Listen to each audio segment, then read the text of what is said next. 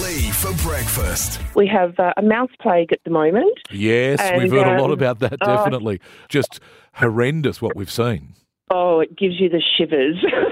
Boy, oh boy. So we we've been helping to um, distribute uh, some you know cleaning products and and that type of thing. You know, just because it's just the, the guys can't get on top of it. Um, it's it's going through their houses, through their farming equipment, and sadly, uh, a lot of people are starting to um, restock their silage for for the next drought, and it's being eaten away in Oh, front of them, and it's oh, so dear. sad. Yeah, oh, they, they just boy. can't catch a break. Absolutely Oh, if it's not a fire, it's a flood. If it's not a flood, it's the drought and now the mouse plague. And Mother Nature is definitely flexing her muscle and uh, letting us know who is boss.